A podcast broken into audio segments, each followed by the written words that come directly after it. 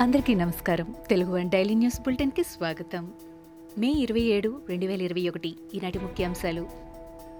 Narasapuram MP Raghuramakrishnaraju Secunderabad army ఆసుపత్రి నుంచి discharge అయిన విషయం తెలిసిందే. ఆ తర్వాత వెంటనే బేగంపేట విమానాశ్రయం నుంచి ఢిల్లీకి బయలుదేరి ఆయన ఎయిమ్స్ చేరుకున్నారు. అక్కడే ఆయన మెరుగైన వైద్య చికిత్స తీసుకోనున్నట్లు తెలుస్తోంది. కాగా రఘురామకృష్ణంరాజుకు సుప్రీంకోర్టు షరతులతో కూడిన బెయిల్ మంజూరు చేసిన సంగతి తెలిసిందే. కేసు గురించి మీడియాతో గాని సోషల్ మీడియాలో గాని మాట్లాడవద్దని సుప్రీంకోర్టు షరతు విధించింది.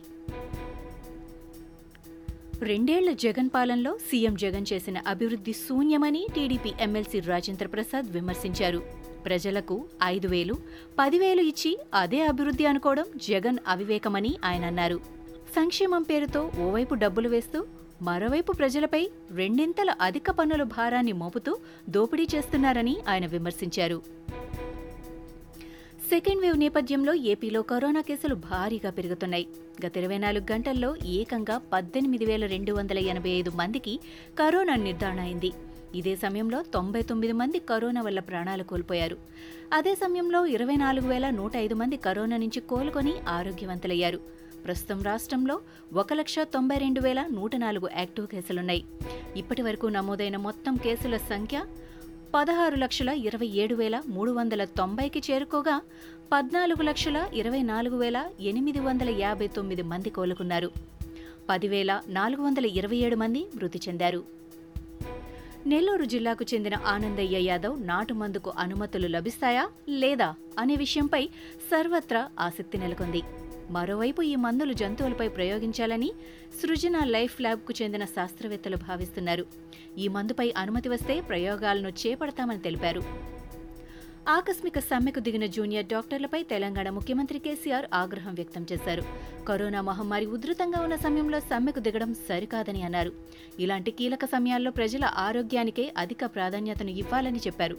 జూనియర్ డాక్టర్ల న్యాయపరమైన డిమాండ్లను పరిష్కరిస్తామని ఆయన చెప్పారు. సీనియర్ రెసిడెంట్ల గౌరవ వేతనాన్ని పదిహేను శాతం పెంచాలని ఆయన నిర్ణయించారు.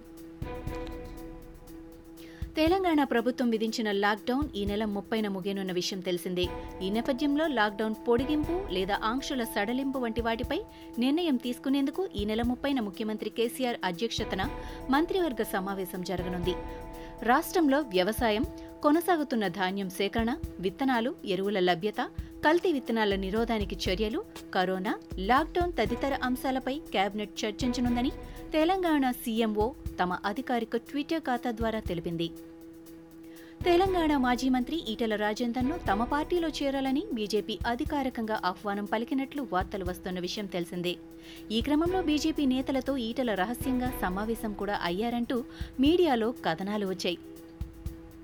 దీనిపై ఈటల స్పందించారు. తాను మద్దతు కోరేందుకే బీజేపీ నేతలను కలిశానని అంతేగాని బీజేపీలో చేరుతున్నట్లు వస్తున్న వార్తలు మాత్రం అవాస్తవమని ఆయన అన్నారు. తాను ఎమ్మెల్యే పదవికి రాజీనామా చేసి మళ్ళీ హుజూరాబాద్ నుంచే పోటీ చేయాలనుకుంటున్నానని ఈటెల చెప్పారు. కొంతకాలంగా తమ సమస్యల గురించి విన్నవించుకుంటున్నప్పటికీ తెలంగాణ ప్రభుత్వం నుంచి ఎలాంటి స్పందన రాలేదంటూ తెలంగాణ జూనియర్ డాక్టర్స్ అసోసియేషన్ నేటి నుంచి విధులను బహిష్కరిస్తున్నట్లు ప్రకటించింది. అత్యవసర వైద్య సేవలు మినహా అన్ని సేవలను బంద్ చేసిన జూనియర్ వైద్యులు నిరసనలో పాల్గొంటున్నారు.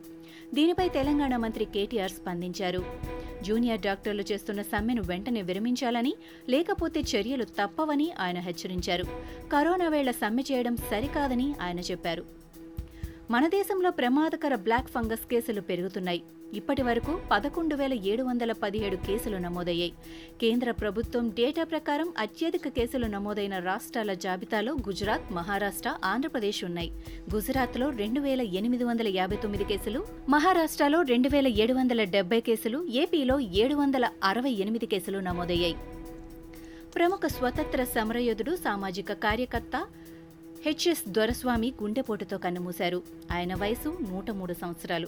కర్ణాటకకు చెందిన దొరస్వామి అనారోగ్య కారణాలతో ఈ నెల ఎనిమిదిన బెంగళూరులోని Shri Jayadeva institute of cardio vascular sciences and research ఆసుపత్రిలో చేరి చికిత్స తీసుకున్నారు.